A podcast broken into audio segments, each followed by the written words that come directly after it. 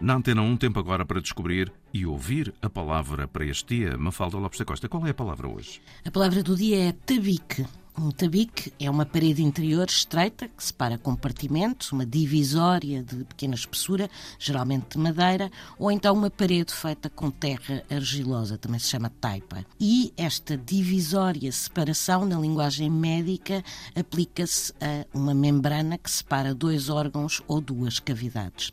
A palavra tabique vem do árabe, de taksvik, onde significa coisa ajustada a outra.